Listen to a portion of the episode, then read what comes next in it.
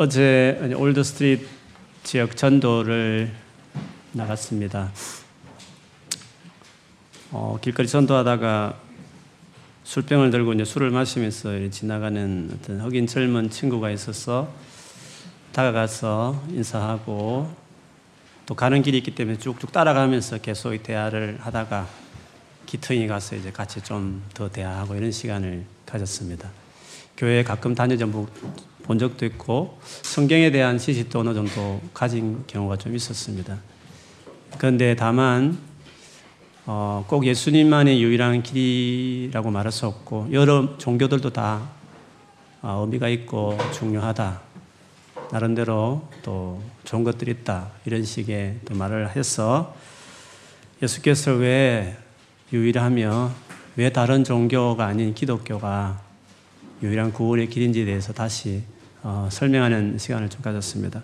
역시 전도는 예수 그리스도를 전하는 것이니까 그분에 대해서 어떻게 하든지 변정하고 확증하고 어, 그분께 마음을 열게 하는 것이 역시 전도의 핵심인 것 같습니다. 좀 이야기가 어느 정도 좀 되다가 어, 그 우리 타이타닉 전도지 제일 마지막 두 페이지에 이제 성경 구절과 함께 그 복음의 내용을 담고 있잖아요. 근데 그거를 성경 구절 중심으로 쭉쭉쭉 읽어가면서 이제 설명하다가 입으로 시인해서 예수를 믿는 그 부분을 쭉 나누는데 그 친구가 아마 그런 좀 push 같은 걸 많이 받았는 것 같아요. 그래서 예수를 믿는 것은 너무 push하면 안 된다고 다 사람마다 믿는 때가 있다고 그렇게 하는 거예요. 그래서 아 맞다고 나도 그 의견에 동의한다고. 사실 우리 하나님도 절대 강요하시는 분이 아니시라고 선악과 따먹을 때 안 막았다고 결정하면 하나님 그냥 두시지 우리의 어떤 자유의지 프리위를 막아서거나 단속하거나 그러지 않고 전적으로 한번 주셨으면 끝까지 존중하시는 그 그분이 그러시다고. 사실 하나님 마음만 먹으면 온 인류를 다 예수 믿게 할 수 있습니다. 그렇지 않겠습니까? 제가 늘 말씀드리지만 지구 하나 딱 손들고 흔든 다음에 하늘에다가 기독교 여호와가 예수가 진짜다 이렇게 한마디만 딱 글 써버리면 온 인류가 다 머리 숙이고 아마 예수 믿을 겁니다. 그거는 하나님께 쉬운 일입니다. 온개 되는 은하계를 만드신 창조주가 지구 하나 그 정도 하는 거는 그렇게 어려운 일 아니죠. 근데 하나님 그렇게 안 하시죠. 그렇지 않습니까? 오히려 제가 말하기를 이렇게 이 전도하는, 이렇게 내가 나와서 이렇게 전도하는 이런 미련한 방식으로 복음을 전하고 예수를 믿도록 이렇게 하는 걸 보라고. 이 전도하는 방식을 하나 보라고. 하나님 이런 방식으로 예수를 믿도록 정하신 걸 봐도 하나님은 절대 푸시하지 않고 완전한 자원함으로 본인이 정말 원하여 믿도록 그렇게 하시는 분이시라고 이렇게 참 이야기를 나눴습니다. 제가 그 말을 해놓고도 집에 돌아와서 곰곰이 그 말이 여운이 남아서 생각을 해보니까 그것이 참 은혜가 되는 거예요. 참 진짜 하나님 인격적인 분이시다.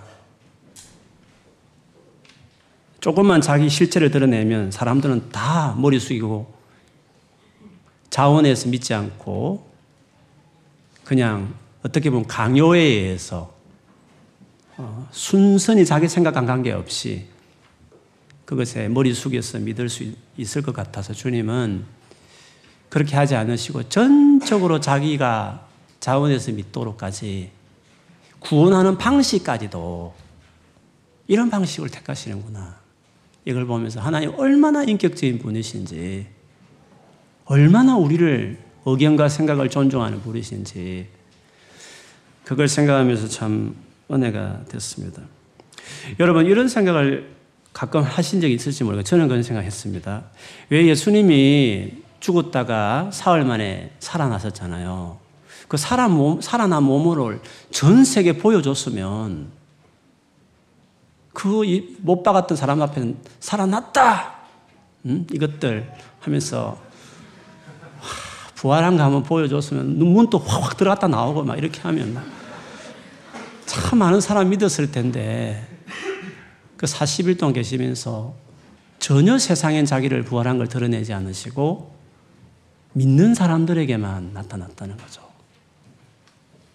왜 그렇게 하셨을까? 이미 믿기로 마음을 먹고 따라온 자들에게는 더 은혜를 주시지만 믿기를 끝내 거절한 자들에게는 그런 식으로 보여주어서 믿음이 강요가 되듯이 원래는 안 믿을, 계속 안 믿을 마음이 있는 사람들에게 그 같은 미러클을 통해서 믿게 하는 것은 순수성이 없고 진짜 프리윌이 아닌 신의 어떤 신기에 굴복해서 믿는 것이 되므로 자유의지, 프리윌을 침해하는 주님이 정말 바라시는 당신에게 복종하기를 원하시지만 목숨 걸기를 원하시지만 순전히 자기가 원해서 강요하는 것은 사랑이 아니듯이 주님도 자기를 사랑하기를 원하고 순종, 순종하기를 바라지만 그 원치 않는 그 하나님의 그 일관된 고집, 우리를 향하신 존중하는 인격적인 그 태도 때문에 그렇게 안 하신다는 거죠. 그러면 여러분, 반대로 생각해 보면 우리가 정말 자원해서 뭔가 하기를 원하고 정말 내가 원해서 뭔가 주님 앞에 다가가든지 뭔가를 드리든지 하나님을 생각하면서 사람 생각하지 않고 하나님 앞에 뭔가를 선한 마음, 동기를 가지고 뭔가를 하기 시작하면 하나님 반드시 반응을 보인다는 거죠. 그분 스타일이 그래요. 그분 스타일이. 그 같은 내용이 오늘 본문에 보면서 좀 더 나누고 싶습니다. 바울이 마게도냐 한상을 보고 드로아라는 항구에서 이제 배를 타고 사모드라게라는 1524m의 높은 바위섬이 있는 이루어진 그 섬을 지나가요. 거기서 하루 정박합니다. 그리고 거기서 또 더 여행을 해서 총 250km 되는 그 유럽, 우리로 하면 유럽이죠. 유럽 첫 항구라고 할 수 있는 네아폴리에서 머물러서 거기서 16km 떨어진 빌리포까지 이제 직행을 해서 이틀 만에 갑니다. 바울이 3차 전도 끝내고 한 번 되돌아올 기가 있었는데요. 빌리포에서 들어와까지 올 때가 있었는데 그때 5일이 걸렸어요. 사도행전 20장 6절에 보면. 근데 이틀 걸렸다는 것은 아주 순풍, 순항을 한 거죠. 하나님 정말 도와주셨어. 빌립보라는 성에 갔는데 성에 빌립보스가 있잖아요. 이 빌립보 교회 선 편지였죠. 빌립보는 좀 여러분 좀 알면 성경을 이해하는 도움이 됩니다. 빌립보라는 성 이름을 쭉 들어보면 필립이라는 연상되잖아요. 필립은 황제의 이름이었어요. 역사적으로 보면 알렉산더 아시잖아요. 그리스 거대한 인도까지 제패했던 그 넓은 땅덩이를 제패한 그 알렉산더의 아버지가 필리비스였습니다. 이 필리비스가 이 성 이름을 자기 이름을 따서 개명을 할 정도로 뭔가 이 사연이 있는 도시거든요. 역사를 좀 공부하신 분은 알겠지만 뭐 스파르타라는 말에 유래 있을 정도 그 군대 스파르타 군대 아테네 군대가 둘이 싸우고 뭐 이렇게 스파르타가 더 강하고 뭐 이런 역사적 여러분 이야기를 아시잖아요. 그, 그것이 그 당시로 보는 그리스라는 어, 마게도냐가 위에 있고 그리스가 밑에 있거든요. 지도상을 보면 그 밑에 남쪽에 주로 기름지고 또 항구들도 많고 그래서 주로 남쪽이 잘 사는 동네였어요. 그래 주로 그 당시에 전 세계적으로 세력을 이뤘던 군대나 나라들은 그 그리스 중심으로 이루어졌었어요. 반면에 이 빌립보를 중심으로 있는 이 마게도냐는 산악지대고 뭐 농지도 없고 그래서 좀 소위 말하면 어 그렇게 살기 좋은 동네가 아니었습니다. 그래서 대륙에서 쳐들어 내려올 때 항상 마게도냐를 거쳐서 초토화시키고 그 다음에 그리스로 와가지고 아테네하고 싸우든지 뭐 스파르타 군대가 싸우든 이렇게 싸웠거든요. 그래서 언제나 마게도냐 이 성의 주변의 사람들은 늘 피해를 봤어요. 역사적으로 참 암울한 그런 척박한 땅에 살았던 어, 도시였죠. 그런데 이 필립 2세가 알렉산더 아버지 필립 2세가 역사적으로 보면 그 그리스에 한번 볼모로 잡혔어요. 잡혀갔다가 그 있는 동안에 그게 선한 어, 작용을 했어요. 그 아테네 군대와 아테네와 스파르타 군대 그런 군대들을 지켜보면서 그 유명한 장군들이 있었어요. 그래서 그 옆에서 지켜보면서 교제하면서 이 군대를 어떻게 동원하며 어떻게 군사력을 보강하는 것들을 배우게 돼요. 그리고 세계 돌아가는 정세들을 거기서 공부하기 시작하면서 그가 어느 계기가 되어서 자기 나라로 이제 마게도나로 돌아가죠. 거기서 이제 유례 없는 4미터 이상 되는 창을 개발해내고 그리고 유일하게 돈을 주어서 군대를 상시 운영하는 군대 조직을 이 사람이 에요. 전문 군인들을 양성하죠. 그래서 일대에 큰 거대한 군대를 이루고 그래서 밑에 그리스까지 아예 지배를 해버려. 그 스파르타 아테네 같은 군대와 싸워서 그 일대를 점령하고 그 다음에 이제 페르시아나 펼쳐나갈 그 시점에 아, 이 사람이 암살을 당하고 그 아들 알렉산더 대제가 이제 왕이 됩니다. 그래서 사실 아버지가 갖추어놓은 모든 그 군대 조직과 행정 조직을 밑바탕 위에 그 알렉산더가 인도까지 동서양을 완전히 제패하는 거대한 어, 우리가 말하는 그리스 제국, 헬라 제국을 그가 이루게 되었습니다. 그렇게 보면 이 필립 2세는 대단한 왕이었습니다. 근데 이 왕이 어떻게 그러면 그런 엄청난 일을 할 수 있느냐면 군대라는 것은 다 돈이잖아요. 옛날 군대는 전쟁할 때 모이고 그 다음은 흩어져서 자기 일을 하게 했거든. 근데 필리비스는 그렇지 않아. 항상 상시 군대를 조직하고 그걸 훈련도 시키고 그래서 훨씬 싸움을 잘하는 계속 전문 훈련을 시켰거든요. 그러면 그 애들을 먹이고 재우려면 얼마나 많은 돈이 들겠어요. 근데 그 많은 돈이 어디서 나왔냐면 이 빌립보 주변에 금광이 발견됐어요. 그 엄청난 그 보석과 금들을 채굴해내면서 그거를 재정을 삼아가지고 그 모든 이제 군대와 국가 운영하는 일에 쓰게 됐죠. 그래서 그 필립 2세는 너무 이 도시가 너무 자기에게 중요했기 때문에 자기 이름을 본따서 그 성을 빌립, 우리 지금 빌립보라는 이름을 지었습니다. 그러다가 결국 뭐 알렉산더 대제도 중간에 죽었고 그래서 로마가 이제 전 세계를 제패하죠. 그 틈에 이제 빌립보도 로마로 들어가고 그러다가 BC 42년경에 이 빌립보가 어, 로마의 식민지가 됩니다. 로마의 식민지라는 말은 단순히 로마가 다스린다는 의미가 아니라 로마의 행정이 그대로 이식된다 이런 뜻입니다. 식민지라는 뜻은. 주변에 많은 도시가 있었지만 빌립보는 특별히 로마의 식민지. 오늘 본문에도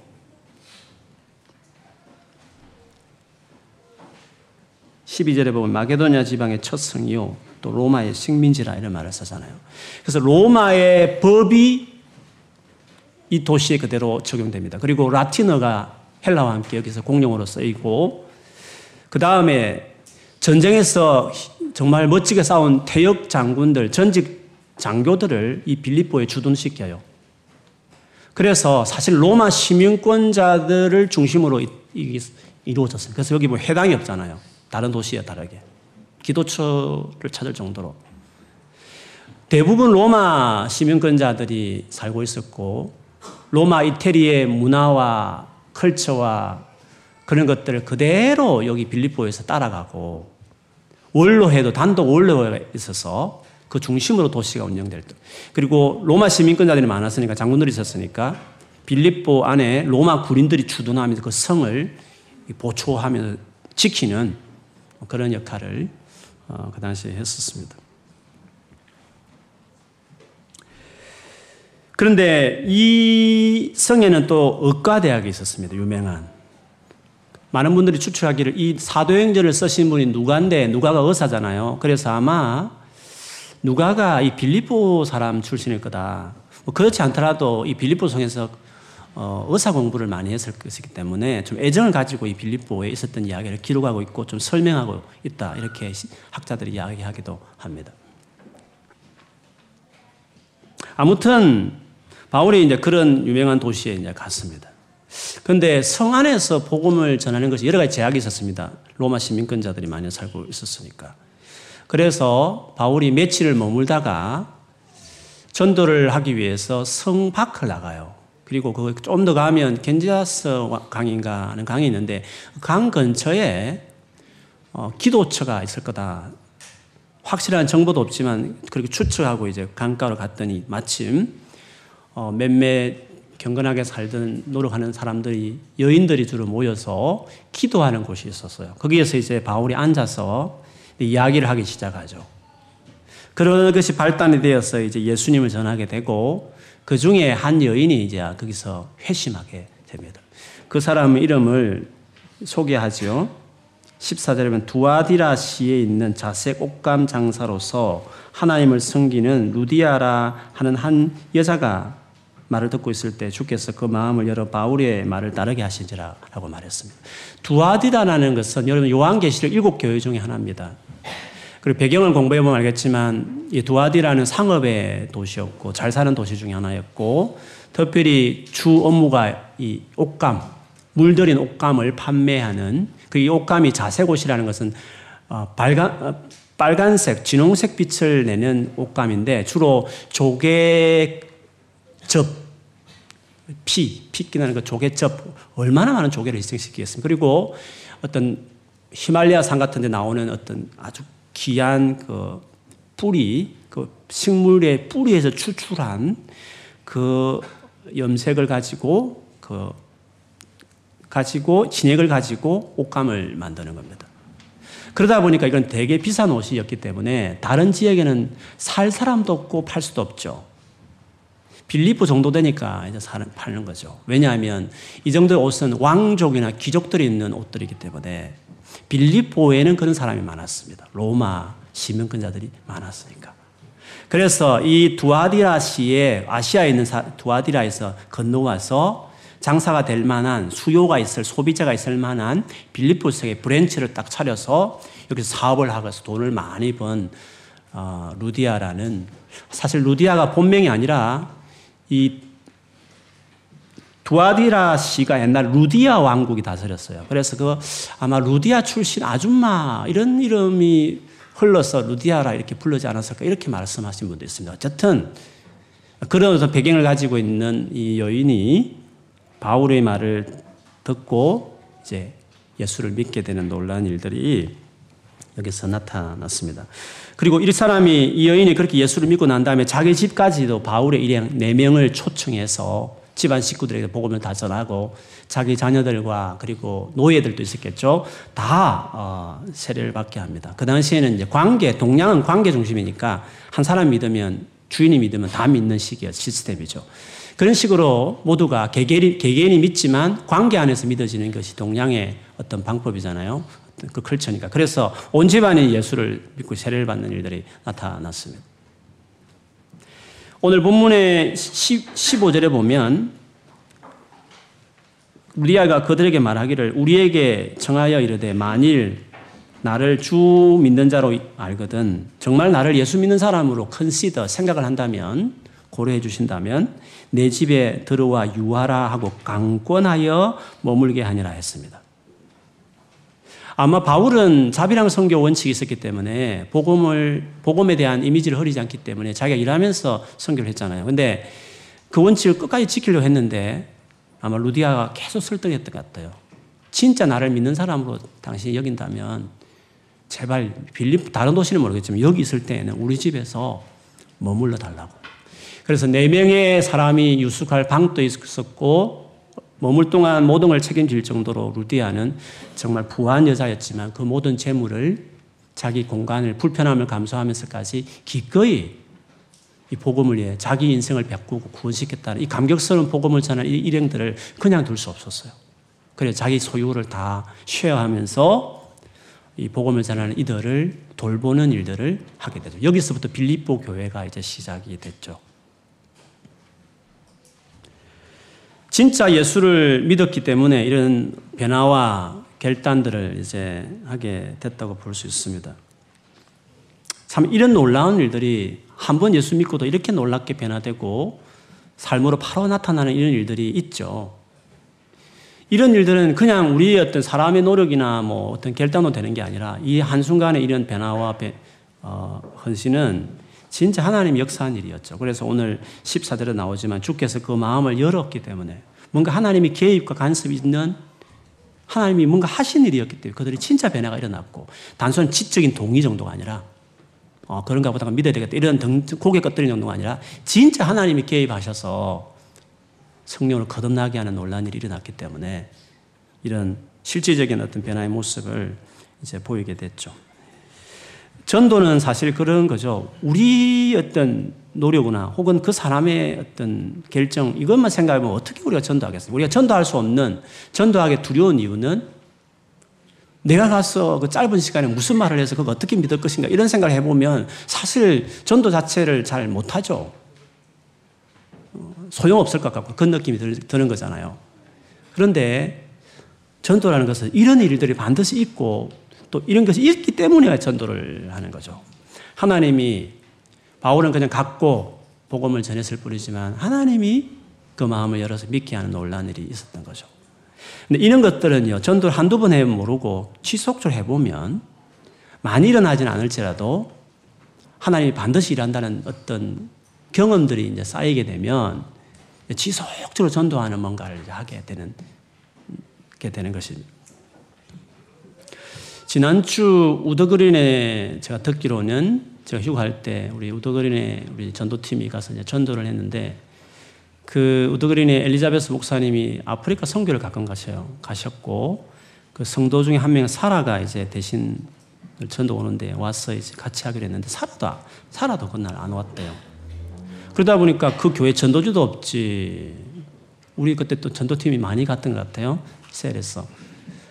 그래 갔는데 전도주도 없고 거기도 교회도 나오지 않고 그래서 좀 난감했는데 그래도 기도하고 이제 찬양을 하고 어, 그 다음에 흩어져서 전도지 없이 우리가 전도지가 되어서 다가가는 거죠.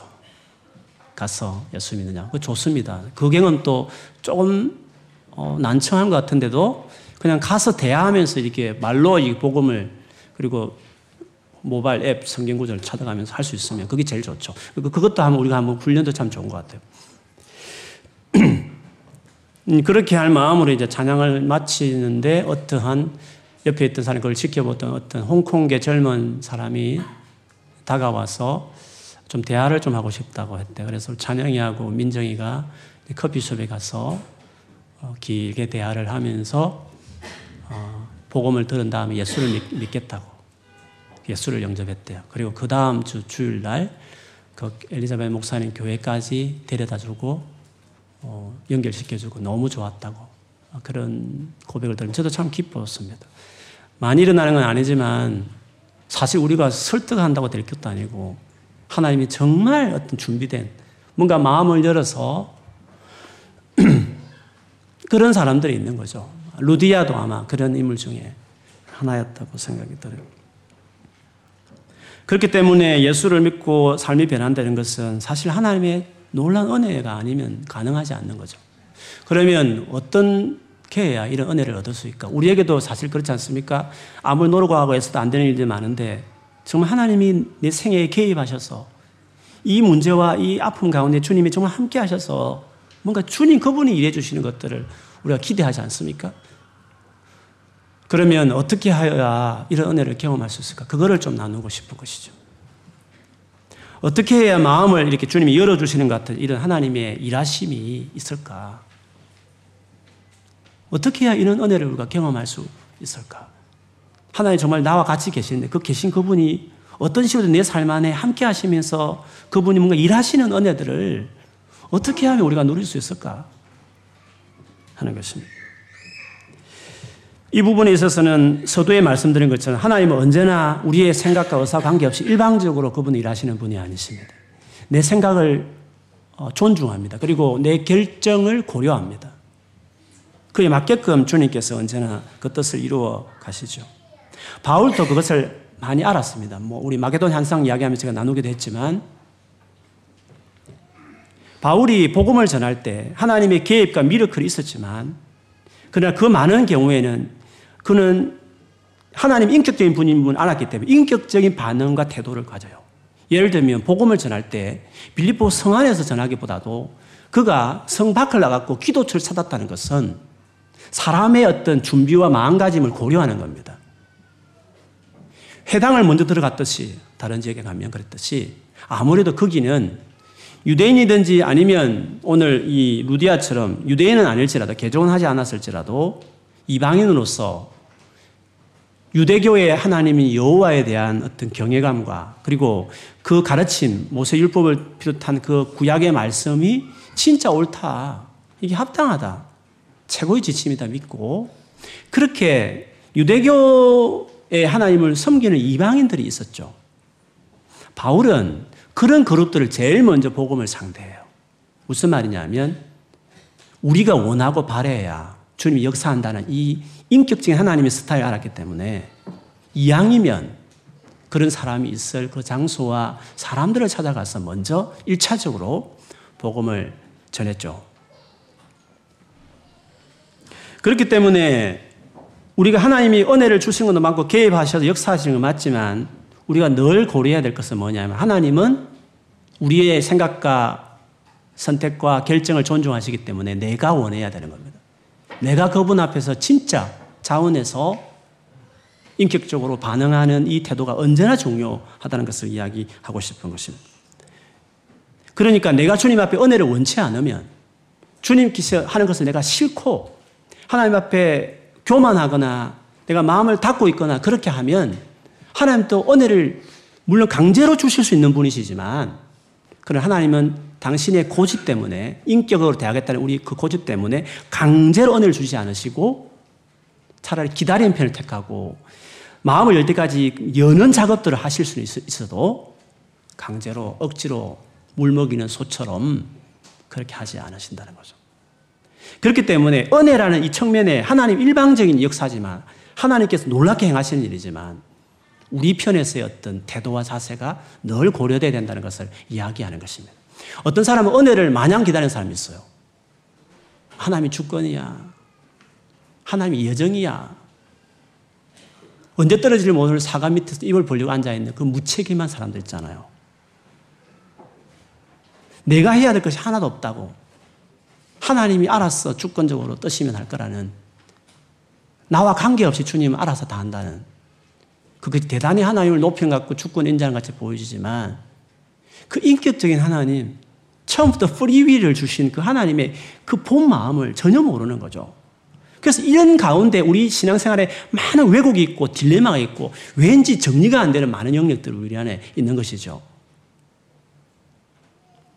그래서 여러분 하나님이 정말 놀란 개입이 있고 놀란 일하심이 있는 은혜가 있지만 그걸 기대하는 사람으로서 반드시 우리가 그거를 누려야 될 사람인데 그것을 위해서 내가 어떤 태도냐 어떤 마음이냐 그게 늘 고려돼야 된다는 것을 제가 말씀드리고 싶어요. 그래서 루디아가 그냥 은혜를 입은 게 아니라 그가 기도처소에서 이렇게 그 잘 사는 여인이 말씀을 사모하고 기도의 자리에 함께 했던 그 그곳에 그런 어떤 반응과 태도가 있었으므로 마음을 열어 복음을 이해하고 깨닫고 믿게 되는 구원의 역사가 나타났다는 것을 이해하는 우리가 알아야 되는 것이죠. 반대로 조금 전에 말씀드린 것처럼 은혜를 사모하지 않고 기대하지 않고 삐딱선을 타고 그렇게 주 앞에 서면 그렇게 신앙생활을 하기 시작하면 주님이 은혜를 물론 강제로 줄 수 있지만 그렇게 하지 않는다는 사실이 중요해요. 이것은 예수님의 사역을 보면 명확해요. 예수님이 3년, 뭐 3년 반, 뭐 이렇게 말하시지, 3년의 사역을 하시면서 중반을 넘어가지고 한 3분의 2 정도 되었을 때, 그 정도 사역을 했을 때, 예수님에 대한 평가가 이제 딱 나눠져요. 예수님을 확실히 따르는 제자 그룹과 예수를 이상하게 생각할 정도가 미워하는 정도가 예수를 죽이려고 작당하며 회의를 하는 무리들이 추종자들이 딱 두 패가 나눠지게 되어졌죠. 그때 주님께서 대중을 상대하는 사역이 달라져요. 처음에는 막 같이 하다가 당신에 대한 태도와 마음가짐이 이렇게 딱 두 쪽으로 나타나기 시작할 때 예수께서 어떤 식으로 사역의 방향을 바꾸냐면 가르친 티칭부터 달라져요. 예수님이 그때부터 비유로 말씀하기 시작해요. 물론 대부분의 한국의 이단들은 박태선 아루들이기 때문에 전도관의 아루기 때문에 그, 그 밑에 나왔던 줄기 이단들은 다 예수님이 처음부터 다 비유를 말했고 비유로 다 봉해졌다고 말을 하지만 그 문맥이나 예수님이 그 시점을 전혀 모르는 거죠. 예수님이 처음부터 비유로 다 말한 게 아니라 그때부터입니다. 그때부터는 비유가 아니고서 말씀을 하지 않는 거예요. 어떻게? 대중들 상대할 때는. 그 이유가 있습니다, 여러분. 비유는 한쪽에게는 확실하게 더 진리를 풍성하게 알게 하고 한쪽에는 어, 씨를 그냥 뿌리는 것보다 음 그렇지 뭐 씨는 그렇게 뿌려지지 뭐 그냥 이야기하는가 보다 이렇게 생각할 정도 전혀 전혀 의미를 산상수훈 같을 때 할 때는 믿든지 안 믿든지 들으면 이해됐는데 비유로 말할 때는 아예 이제 모르는 거죠. 그래서 비유는 두 편을 완전히 갈라내는 대중을 상대해서 말씀을 전해야 되는데 듣는 그룹과 듣지 않는 그룹이 다르게 느끼게 그 티칭 방식이 이제 비유라는 거죠. 그래서 제자들도 놀랐습니다. 처음부터 비유 말했으면 뭐 세상 수가 아닌데 갑자기 대중에서 말씀을 전할 때마다 비유만 말씀하시니까 왜 비유를 말씀하십니까? 라고 뭐 질문할 정도였다는 거죠. 그걸 봐도 처음부터 예수님 비유로 다 말씀하신 것은 아니었죠. 그 비유를 모아놓은 책이 마태복음 10, 마태복음 같은 경우는 13장이거든요. 그 내용을 제가 읽어드리면 이렇습니다. 왜 비유로 말씀하세요, 주님? 갑자기 왜 티칭을 바꾸세요? 이렇게 제자들 질문했을 때 대답하여 이르시되 천국의 비밀을 아는 것이 너희에게는 허락되었으나 그들에게는 아니 되었나니. 무릇 있는 자는 받아 넉넉하게 되되 없는 자는 그 있는 것도 빼앗기리라. 그러므로 내가 너희에게 비유로 말하는 것은 그들이 보아도 보지 못하며 들어도 듣지 못하며 깨닫지 못하며 이사야의 예언이 그들에게 이루어졌으니 일러스되 이사야 예언을 인용합니다. 이사야 6장 9절 10절 말씀입니다. 너희가 듣기는 들어도 깨닫지 못할 것이요 보기는 보아도 알지 못하리라. 이 백성들의 마음이 완악하여졌어. 그 귀는 듣기에 둔하고 눈은 감았으니 이는 눈으로 보고 귀를 듣고 마음으로 깨달아 돌이켜 내게 고침을 받을까 두려워함이라 하였느니라. 그렇기 때문에 감추고 봉하고 뭐 했다는 의미는 모두에게 해당되는 게 아니라 마음을 완악하게 했, 기 때문에 이사야 시대에도 그렇게 하셨듯이 마음을 완악하게 한 자들을 위하여 사실은 그들이 보아도 들어도 깨닫지 못할 할 목적으로 티칭 스타일을 비유로 말씀하신 것이었고 반대로 예수님을 열리 따르는 제자들에게는 어떻겠습니까? 더 풍성하게 깨닫도록. 봉하는 것만 있는 게 아니라 한쪽은 봉하지만 한쪽은 완전히 알 수 있도록 더 깊이 알도록. 그래서 예수님 또 그런 말씀을 조금 전에 하셨던 것은 천국의 비밀을 아는 것이 너희에게는 허락되었으나 허락되었다 이런 말을 한 것이었습니다. 그래서 그 당시 제자들도 비밀을 낱낱이 알았고 그 제자들처럼 예수님을 따랐던 초대 교회와 신약의 교회와 지금까지 교회들이 그 하나님의 천국의 비밀을 다 알고 깨닫고 지금도 그런 역사 일어나는 계속 나온 것이지 한참 봉했다가 말세 때 갑자기 어, 떤 사람이 나타나서 언약의 사자가 나타나서 그 봉화 말씀을 드디어 풀어준다. 어, 다 이단들이 이제 그렇게 주장하는 거죠. 진짜 성경을 통달했다 말하지만 전혀 성경을 모르는 그런 어, 우를 범하고 있는 거죠. 그렇기 때문에 천국에 대한 비밀은 원래부터 순종하는 자에게 열려져 있고 더 열어내기 위해서 비유로 말씀하셨고 13장 끝에 가보면 물론 신천지는 그까지도 이상하게 생각하지만 10편 78편 2절도 비유를 들은 목적으로 오픈에 맞춰서 말했어요. 비유로 말하는 것은 감추었던 것을 나타내기 위함이다. 오히려 따르는 무리들을 위해서 비유의 긍정적인 구절을 증명하기 위해서 그 10편 말씀을 인용했거든요. 봉하겠다는 증거 구절이 아니라 오히려 너에게 드러내기 위해서 비유를 말했다. 더 드러내기 위해서. 천국의 비밀을 더 알게 하기 위해서 어, 그렇게 말씀하셨다고 이야기했습니다. 그렇기 때문에 예수님 시대도 그렇고 이사야 시대도 그렇고 바울이요 나중에 여러 가지 전도 여행을 마치고 사도행전 끝에 보면 로마에서 그 집에서 감금된 채로 이제 로마 사람들에게 복음을 전하잖아요. 자기 집에 이제 사람들 왕래하게. 그 유대인들이 처음에 많이 방문했어요. 그들에게 바울이 이제 복음을 역시 유대인들에게 전했죠. 그랬더니 딱두 표로 나눠지는 거예요. 어떤 사람 믿고 어떤 사람 믿고 막 서로 악유를 하는 거예요. 그때 역시 바울도 똑같이 말해요. 10, 이사야 6장 9, 10절을 그때 인용해요. 그 이사야 말씀이 여기도 이루어졌구나. 그래서 역시 바울도 말해요. 이제 봉해졌기 때문에 더 이상 말세 때 개봉될 까지 봉하는 거야 이렇게 말하지 않고 그 구절 읽어보면 알지만 이방인을 향하여 내가 전하리라. 따르고 받아들인 자들에게 오픈된 곳으로 내가 더 그쪽으로 가겠다. 바울이 이제 그렇게 말을 하게 되죠. 뭐 이런 구절들은 뭐 많이 있습니다. 둘로 나누고 둘을 대하는 태도가 다른 거죠. 그래서 열어내고 오늘 마음을 루디아처럼 열어내고 깨닫게 하고 보여주고 하는 이런 하나님의 그 놀라운 손길들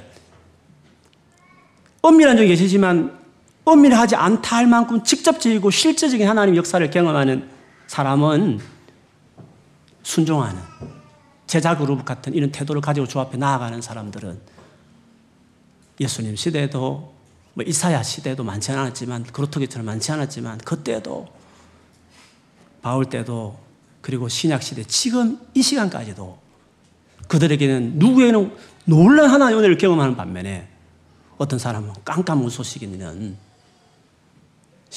성령의 일을 미련하게 생각하면서 전혀 깨닫지 못하는 교회에 있으면서도 전혀 하나님 그렇게 모태신앙으로 몇십 년을 예수 믿어도 하나님 살아계신지 처음 번도 경험해보지 못하는 남의 간정이나 듣고 그런가 보다 그렇다더라 그런 이야기만 하고 있는 그런 그룹들이 이제 우리에게 있다는 것이죠. 그러므로 여러분 우리가 하나님의 이 은혜 오늘 루디아 같은 이런 은혜를 마냥 밑에서 사가 떨어질 기다리는 그런 무책임한 자기 할 도리 안 하고 있는 마냥 하나님의 주권이야 때가 되면 하겠지 이렇게 앉아서 성령 역사하겠지라고 앉아 있는 그런 성의 없는 것들이 아니라 하나님이 주권도 맡고 주님의 섭리도 예정도 담았지만 그것이 우리의 태도 마음가짐에 따라 그것이 호응한다는 사실을 반드시 기억한다면 우리는 마냥 누워서 입 벌리고 사과떨리를 기다리지 않을 거예요. 오늘 이 시간에도 같이 예배를 드도 그렇지 않습니까? 성의를 다하고 일찍 오고 정말 마음을 준비하고 태도가 다른 것이에요. 은혜 안 받는 것은 다 우리의 태도에 뭔가 지금 아, 그런 문제가 있는 것입니다.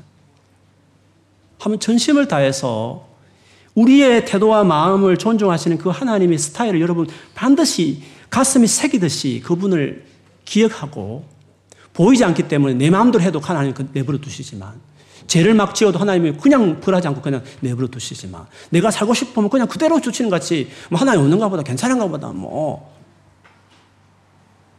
막 소리치고 뭐 다 해도 막 가만히 하나님 계시니까 아무 심판도 안 하니까 괜찮은가 보다 할지 모르겠지만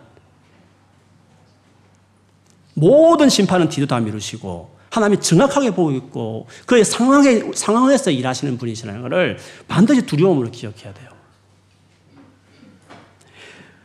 이 부분을 또 하나 잘 언급하고 있는 것이 마태복음 11장 25절에서 마지막까지인데요. 거기 보면 이렇습니다. 예수께서 대답하여 이르시되 아버지 기도합니다. 천지의 주제이신 아버지여 이것을 지혜롭고 설기 있는 자들에게는 숨기시고 어린아이들에게는 나타내심을 감사하나이다. 올소이다. 이렇게 된 것이 아버지 뜻입니다. 내 아버지께서 모든 것을 내게 주셨으니 아버지 외에는 아들을 아는 자가 없고 아들과 또 그 아들의 소원대로 계시를 받은 자 외에는 아버지를 아는 자가 없느니라. 지혜롭고 슬기롭다고 말한 소위 교만한 그 당시에 바리새인들 얼마나 성경을 많이 연구했겠어요. 얼마나 탈무드 같은 책도 많이 읽었겠어요. 그는 이상하게 자기 노력과 열심으로 뭔가 축적된 것들이 하나님을 알 것 같지만 그렇지 않아요. 하나님 아는 것은 계시가 필요한 거예요. 오늘 루디아처럼 마음을 여는 은혜가 필요한 것이죠. 누구에게? 제대로 지적인 어떤 학력도 경력도 없는 그 어부 같은 그 열두 제자들에게 어린아이 같은 자들에게 나타내시는 장황하게 지식으로 설명을 못 해내지만 그냥 그냥 그, 그 마음의 인식이 하나님을 아는 그래서 말을 딱 들어보면 이 하나님 아는 사람의 감각이 있는 고백인지 아니면 그냥 풍을로 그냥 익숙해서 알고 있는 지식인지가 느껴지는 거죠. 영적으로 그게 느껴지는 거죠. 하나님 앞 어린아이 같은 태도만 가지면 머리가 나빠서 뭐 잘 모르고 뭐 여러 가지 막 경험도 없고 앞으로도 저 생각해 보면 제가 그래요. 50대 애 키우면서 하, 저렇게 읽을 책도 많은데 내가 읽을 수 있을까? 하, 너무 내 인생이 안타깝고 그러는데 오늘 이 말씀 보면 제가 은혜를 받았어요. 수많은 앞비들의 수많은 지식들이 있어도 그걸 그렇다고 해서 아는 게 아니구나. 어린아이 같이 내가 물론 그 노력하면서 많은 책을 읽고 제가 연구도 하지만 그보다 더 중요한 것이 하나님 앞에 내가 어떻게 태도를 취하느냐. 그게 제일 중요하구나. 그 생각을 다시 하지 않을 수 없습니다. 그 태도가 왜 중요한지를 방금 읽어드린 이 구절 뒤에 보면 더 나와요. 이건 너무 유명한 구절이죠. 이 구절이 왜 이 이 과정에 나왔다는 걸 여러분 이해를 해야 돼요. 수고하고 무거운 짐진 자들아, 다 내게로 오라. 내가 너희를 쉬게 하리라. 나는 마음이 온유하고 겸손하니 나의 멍에를 메고 내게 배우라. 그리하면 너희 마음이 쉼을 얻으리니 이는 내 멍에는 쉽고 내 짐은 가벼움이라 하시니라. 주님께 가는 겁니다. 온유하고 겸손하신 주님의 그 태도를 배워서 그대로 그런 마음을 어린아이 같이 주님 앞에 가는 겁니다. 주님, 나를 정말 다스려 주시고 가르쳐 달라는 순전하고 자원하는 마음으로 주 앞에 나가기 시작할 때 쉼을 얻게 될 거다. 나를 믿고 따르는 것은 어떤 인간적인 뭔가가 아니라 네가 나를 어떻게 대하느냐에 달려 있는 거다. 나는 대단한 신이지만 억지로 하지 않고 엇박지르지 않고 푸시하지 않기 때문에 나는 꿈쩍하지 않고 나는 너의 태도를 기다릴 거다. 나는 20년을 나는 계속 네가 그렇게 반응하면 나는 계속 너를 기다릴 것이다. 네가 자원에서 나올 때까지 나를 간절히 사모할 때까지 네 열심으로 잘해서 뭔가 세상에 성공을 이룰지 모르겠지만 내가 네 생애에 개입해서 내가 너의 삶을 도와주는 너 실력 이상으로 네 인생을 축복하는 나의 놀라운 계획을 이루는 것은 네가 나를 대하는 태도에 달려 있는 거다. 네가 그 태도를 가져야 되는 거다. 그 크신 분이 얼마나 많은 사람을 보내서 설득하고 우리 같으면 뭐 한 번에 그냥 지고 나타나가지고 해버릴 것을 그렇게 오래 참고 그렇게 기다리고 그렇게 말하는 이스라엘 백성들을 계속적으로 그 스타일을 계속 꼬집하면서 망가져도 그냥 그대로 두시는 것처럼 막 한번 매를 들고 막 정신 바짝 차리게 하면 될 것 같은데 얄궂은 우리 부모님들처럼 욱하는 분도 아니시고 노하기를 더디하고 오래 참고 막 이러다 보니까 나쁜 짓 해도 그냥 가만히 아무 일 없는 것처럼 오해할 만큼 주님이 그러신 분이라는 거죠. 야고보서 4장 6절 10절 말씀으로 결론 지었기에 더욱 큰 은혜를 주실 텐데 일러서되 하나님이 교만한 자를 물리치시고 겸손한 자에게 은혜를 주신다 하였느니라. 그런즉 너희는 하나님께 복종할지어다 마귀를 대적하라 그리하면 너희를 피하리라. 하나님을 가까이 하라. 그리하면 너희를 가까이 하시리라. 죄인들아 손을 깨끗이 하라. 두 마음을 품은 자들아 마음을 성결하게 하라. 슬퍼하며 애통하며 울지어다. 너희 웃음을 애통으로 너희 즐거움을 근심으로 바꿀지어다. 주 앞에서 낮추라. 그래야하면 주께서 너희를 높이시리라. 우리에게 살아가면서 여러분 정말 함께 하신 그 하나님이 여러분 삶에 나타나셔서 일하시는 같은 그런 은혜를 여러분 경험하기를 원하십니까? 말씀을 들을 때든지, 말씀을 읽을 때든지, 성경을 공부할 때든지, 야 하나님이 내게 말씀하신 것 같다는 감동을 얻는 어떤 그 은혜들. 은밀한 중에 있어서 전혀 자기를 드러내지 않는 스타일 때문에 계신가 안 계신가 모르게 살아가는 분이시지만, 그러나 너무 놀랍고 너무 실제적이고 너무 개인적이라고 할 만큼 하나님 당신의 살아계신 임재를 내 삶에 확 드러내는 그 놀라운 은혜들 있지 않습니까? 소위 말하는 건 간정 있지 않습니까? 그런 것을 정말 누리기를 원하시면 하나님 다 보고 있다고 다 보시는 그 하나님 앞에서. 사람을 의식하거나 사람의 입장이 아니라 하나님 앞에서 내가 계속적으로 짓는 죄가 있으면 슬퍼하면서 하나님 앞에 그걸 스톱하고 주님 이것을 끊어내게 하시고 그 멈추게 달라고 구하고 세상을 사랑하고 하나님을 사랑하고 두 달리 근치는 두 마음을 품었으면 그것도 스톱하고 하나님 앞에 애통하고 슬퍼하면서 그렇게 자기를 낮추고 은혜를 구하면 주님 우리를 높이시는 거죠. 큰 은혜를 베푸시는 거죠. 여러분 그거 한번 해보세요. 진짜. 오늘 예배 이후에 하나님 앞에 한번 그렇게 반응을 보여보세요. 길을 걸어가면서도 주님 내가 주님을 주목하고 의식하면서 내가 이렇게 살겠습니다라고. 속에 있는 이야기 다 말씀드리면서 여러분 삶의 많은 이슈들을 말씀드리면서 진실하게 진심으로 하나님 앞에 소통하고 그리고 시 상황이 바뀌지 않더라도 하나님 앞에 발을 살려고 정말 은혜를 구하면서 겸손하게 엎드리면서 그리고 낮추면서 자원해서 주님의 통치를 받기 원하고 인도함을 받기 원하는 성의를 다해서 주님을 한번 대해보세요.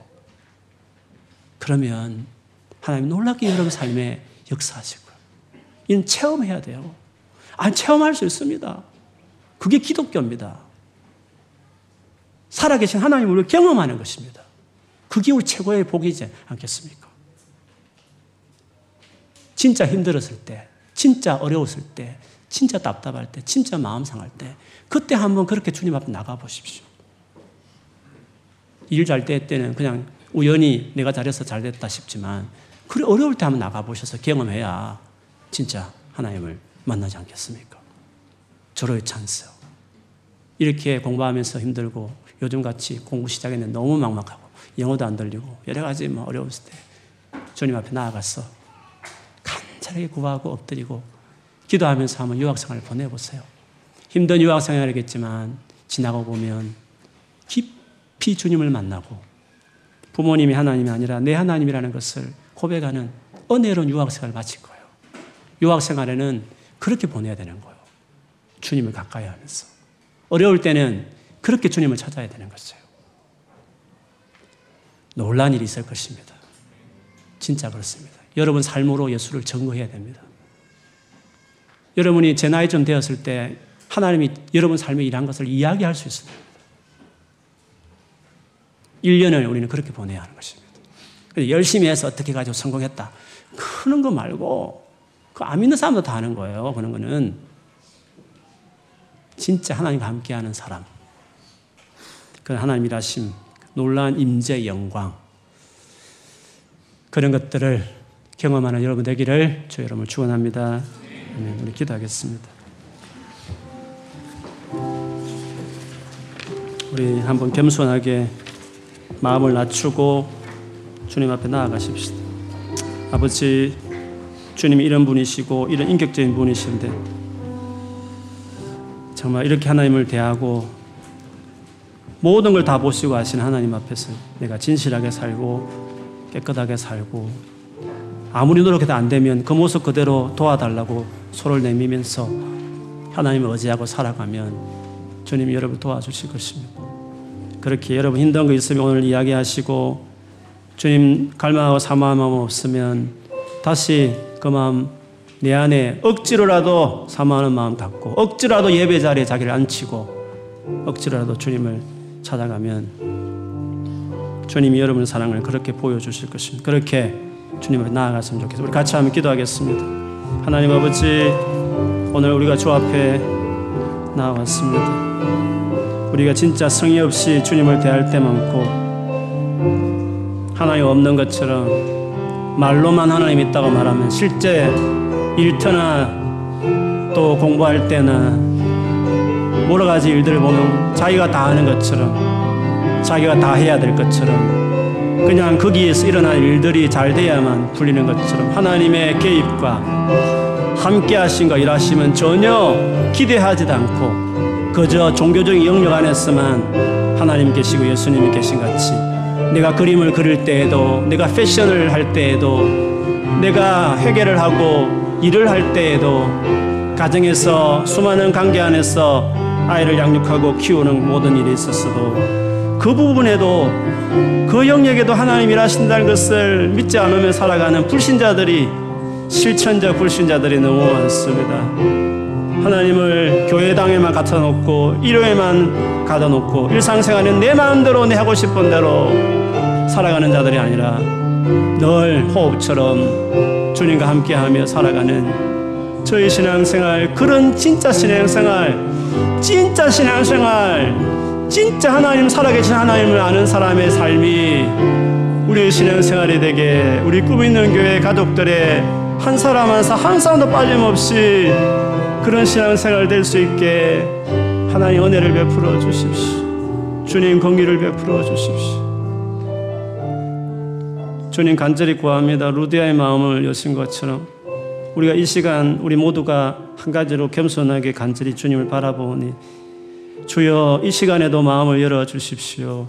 하나님 말씀하신 것이 들려지게 하시고 성령으로 세미하게 말씀하시지만 큰 소리같이 내게 들려지는 말씀이 되게 하시고 정말 우리의 일거수일투족 매일매일 고민할 것들이 새로운 고민거리들이 생긴 이 땅의 삶 속에서 하나님과 함께 살아가는 삶이 뭔지 하나님 어떻게 우리를 인도하는지 주님과 함께 인격적으로 교제하면서 살아가는 크리스찬의 삶이 뭔지 정말 누리고 경험하는 그래서 예수 믿는 사람이 전혀 모르는 전혀 알 수 없는 우리만의 특권 이 놀라운 삶을 이 wonderful life를 주여 우리 모두가 누릴 수 있게 해 주시옵소서. 다른 거 몰라도 진짜 다른 거 몰라도 주님을 아는 일에 주님과 동행하는 삶에 있어서는 풍성한 은혜, 놀라운 비밀들, 놀라운 간정과 나눔들이 늘 있는 일주를 살아도 가득한 인생 같이 매일을 살아도 주님과 함께하는 사연이 있는 그런 삶으로 우리가 살아가도록 축복하여 주시옵소서. 예수님 이름으로 기도합니다.